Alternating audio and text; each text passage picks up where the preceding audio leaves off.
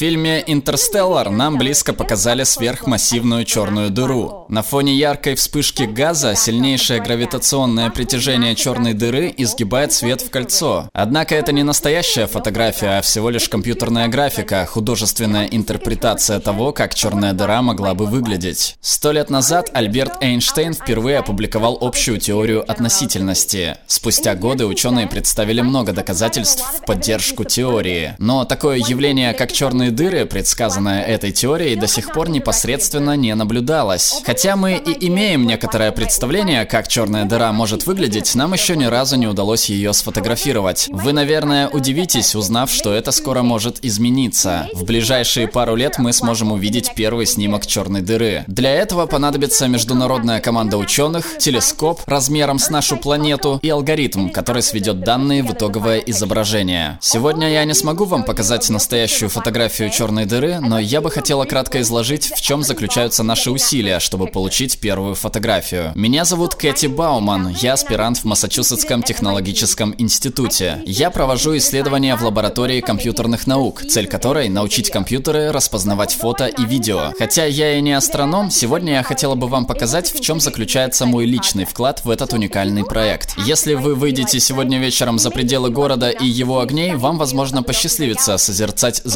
захватывающий вид галактики Млечного Пути. Если бы вы могли приблизиться через миллионы звезд на 26 тысяч световых лет к самому сердцу Млечного Пути, вы бы попали в скопление звезд прямо в его центре. Всматриваясь в галактическую пыль с помощью инфракрасных телескопов, астрономы уже более 16 лет наблюдают за этими звездами. Но они не видят самого впечатляющего. Кажется, что эти звезды вращаются вокруг невидимого объекта. Наблюдая за движением этих звезд, астрономы пришли к выводу, что единственный небольшой, но тяжелый объект, способный вызвать это движение, это сверхмассивная черная дыра. Объект настолько плотный, что он всасывает все поблизости, даже свет. А что если мы приблизимся еще больше? Возможно ли увидеть то, что по определению невозможно увидеть? Оказывается, что рассматривая дыру в радиоволновом диапазоне, мы можем увидеть кольцо света из-за гравитационного линзирования горячей плазмы, снующей вокруг черной дыры. Другими словами, черная дыра отбрасывает тень на фон из светлого материала, создавая тем самым сферу из темноты. Это яркое кольцо очерчивает горизонт событий черной дыры, где притяжение становится настолько сильным, что даже свет не может вырваться. Эйнштейн своими расчетами предсказал возможный размер и форму кольца, поэтому сфотографировать его было бы не только очень круто, это помогло бы проверить верность расчетов в экстремальных условиях вокруг черной дыры. Однако эта черная дыра настолько далека от нас, что с Земли это кольцо выглядит крошечным, как если бы мы хотели рассмотреть апельсин на поверхности Луны. Это чрезвычайно затрудняет возможность съемки кольца. Почему так? Все сводится к простому уравнению. Из-за такого явления, как дифракция, существуют фундаментальные пределы величины маленьких объектов, которые возможно увидеть. Согласно этому определяющему уравнению, чем меньше рассматриваемый объект, тем больше должен быть телескоп. Но даже с помощью самых мощных оптических телескопов на Земле мы и близко не можем добиться разрешения, необходимого для снимка поверхности Луны. Вот полученное с Земли изображение Луны в самом высоком на сегодня разрешении. Это приблизительно 13 тысяч пикселей, однако в каждом из пикселей поместится более полутора миллиона апельсинов.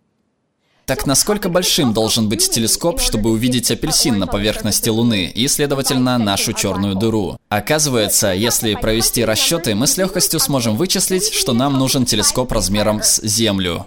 Если бы мы смогли создать такой телескоп, мы бы всего лишь начали различать кольцо света, обозначающее горизонт событий черной дыры. На этом изображении не будут видны все детали, как на компьютерных моделях, но оно позволит нам составить первое представление о том, что находится в непосредственной близости от черной дыры. Как вы понимаете, невозможно создать телескоп с одной тарелкой размером с Землю. Но как пел Мик Джаггер, ты не можешь всегда получать то, что хочешь, но если постараешься, ты поймешь, что получаешь все, что тебе нужно. Соединяя телескопы по всему миру, международный проект под названием Event Horizon Telescope создает вычислительный телескоп размером с Землю, способный сфотографировать структуру в масштабах горизонта событий черной дыры. Планируется, что уже в следующем году эта сеть телескопов сможет сделать первое фото черной дыры. Все телескопы в этой всемирной сети работают сообща. Координируя свою работу по точным атомным часам, команды ученых на каждом телескопе замораживают свет, собирая тысячи терабайт данных данных. Эти данные затем обрабатываются в лаборатории прямо здесь, в Массачусетсе. Как же это делается? Помните, что если мы хотим увидеть черную дыру в центре нашей галактики, нам нужно создать невероятно большой телескоп размером с Землю. Давайте на секунду просто представим, что нам удалось построить телескоп размером с Землю. Это будет выглядеть, как если бы мы превратили Землю в гигантский вращающийся дискошар. Каждое отдельное зеркало будет собирать свет, из которого мы затем сложим изображение. Но давайте представим, что мы удалили большинство зеркал, так что только некоторые остались. Мы все еще можем попробовать свести эту информацию воедино, но теперь у нас много пробелов. Оставшиеся зеркала показывают места расположения наших телескопов. Это невероятно малое количество данных для создания целостной картины. Хотя мы собираем свет только с нескольких телескопов, по мере вращения Земли мы можем получать новые данные. То есть, когда дискошар вращается, зеркала меняют свое положение, и мы можем рассматривать разные части изображения. Разработанные нами алгоритмы заполняют пробелы в дискошаре, чтобы восстановить исходное изображение черной дыры. Если бы у нас были телескопы по всему земному шару, другими словами, целый дискошар, это было бы просто. Однако у нас немного образцов, и по этой причине существует бесконечное множество возможных изображений, прекрасно сочетающихся с показаниями наших телескопов. Но не все изображения одинаковые. Некоторые более похожи на то, что мы ожидаем увидеть, чем другие. Я помогаю в создании первого фото черной дыры тем, что создаю алгоритмы, находящие самые приемлемые изображения, которые совпадают с показаниями телескопа. Как художник-криминалист использует ограниченное описание, чтобы собрать целую картинку, прибегая к своим знаниям о строении лица, так и созданные мной алгоритмы используют неполные данные телескопов, чтобы привести нас к изображению чего-то похожего на часть нашей Вселенной. Используя эти алгоритмы, мы смогли собрать воедино фотографии из этих скудных зашумленных данных. Вот образец реконструкции, сделанный с использованием смоделированных данных, где наши телескопы как будто направлены на черную дыру в центре нашей галактики.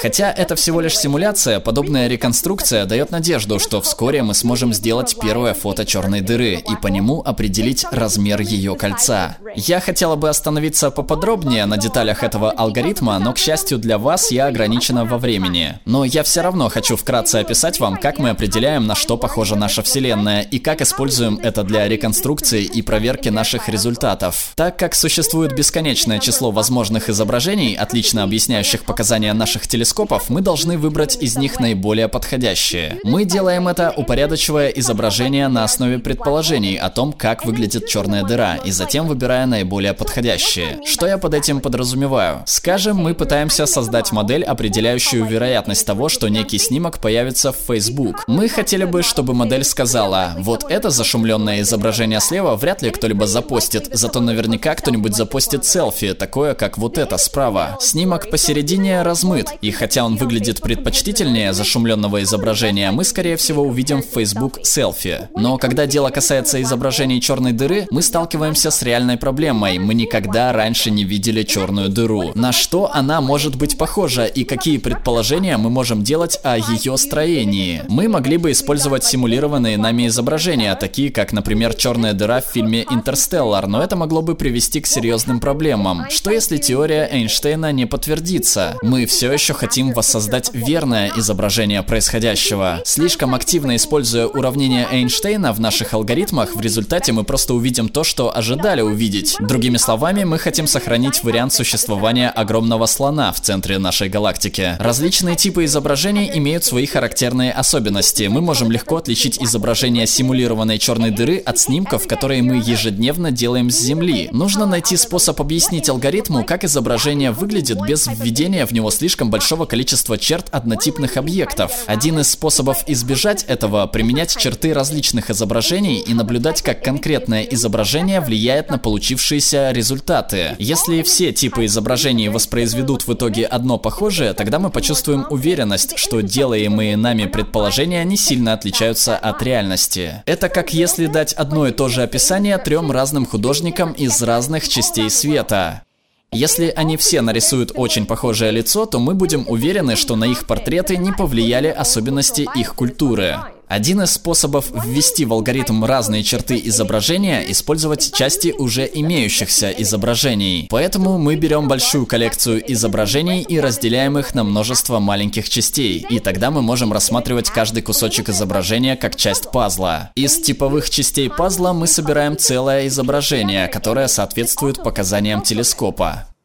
Каждый тип изображений имеет определенный набор кусочков пазла. Так что же получится, если взять одинаковые данные, но использовать разные наборы пазлов для воспроизведения изображения? Начнем с набора с кусочками пазла для получения изображения черной дыры. Выглядит вполне приемлемо. Это похоже на то, что мы ожидаем увидеть. Но получили ли мы его, потому что составили из кусочков моделирования изображения черной дыры? Давайте возьмем другой набор с астрономическими объектами, не являющимися черными дырами. Хорошо, мы получили похожее изображение. А как насчет насчет кусочков повседневных изображений, которые можно снять на обычную камеру. Отлично, мы видим одно и то же изображение. Когда одинаковое изображение получается из разных наборов кусочков, тогда у нас появляется уверенность, что наши предположения не сильно влияют на конечный результат. Другой вариант. Мы можем взять тот же самый набор из кусочков пазла, как, например, производные из повседневных снимков, и использовать их для воспроизведения разных видов исходных изображений. В наших моделях мы предполагаем, что черная дыра похожа похожа на другие астрономические объекты и такие обыденные образы, как слон в центре нашей галактики. Когда результаты работы наших алгоритмов будут совпадать со смоделированными изображениями вверху, мы будем уверены, что наши алгоритмы верны. И я хочу подчеркнуть здесь, что все эти изображения были созданы путем склеивания маленьких кусочков повседневных фотографий, которые можно снять на обычную камеру. Изображение черной дыры, которое раньше никто не видел, можно получить с помощью объединения уже имеющихся снимков снимков, на которых изображены люди, дома, деревья, кошки и собаки. Подобные идеи визуализации могут позволить нам создать первую фотографию черной дыры, а также, надеюсь, проверить известные теории, на которые опираются ученые в своей ежедневной работе. Конечно, заставить такую идею работать было бы невозможно без удивительной команды ученых, с которыми я имею честь сотрудничать. Меня поражает тот факт, что несмотря на отсутствие у меня опыта в астрофизике, совместной работой мы добились результата результата, который может дать нам первый снимок черной дыры. Такие крупные проекты, как Event Horizon Telescope, успешны благодаря сотрудничеству множества ученых, являющихся экспертами в различных областях знаний. Все мы, астрономы, физики, математики и инженеры, плавимся в одном котле науки. Так мы вскоре сделаем возможным то, что когда-то казалось невозможным. Я бы хотела призвать всех вас помогать в расширении границ науки, даже если на первый взгляд она кажется такой же непостижимой, как черная дыра. Спасибо. Наш Наш проект существует исключительно благодаря поддержке зрителей на Patreon. Присоединяйтесь и получайте различные бонусы. Ссылка на нашу страницу Patreon в описании. Особая благодарность за поддержку Марии Кузьминой. Также отдельно благодарим следующих зрителей. Дмитрий Гущин, 610 Азар, Павел Бабкин, Андрей Потемкин, Антон Болотов, Ирина Норна, Эрик Айрапетян, Андрей Цивилев. Озвучил Глеб Иванов. Перевела Алена Черных. Отредактировала Полина Гурина.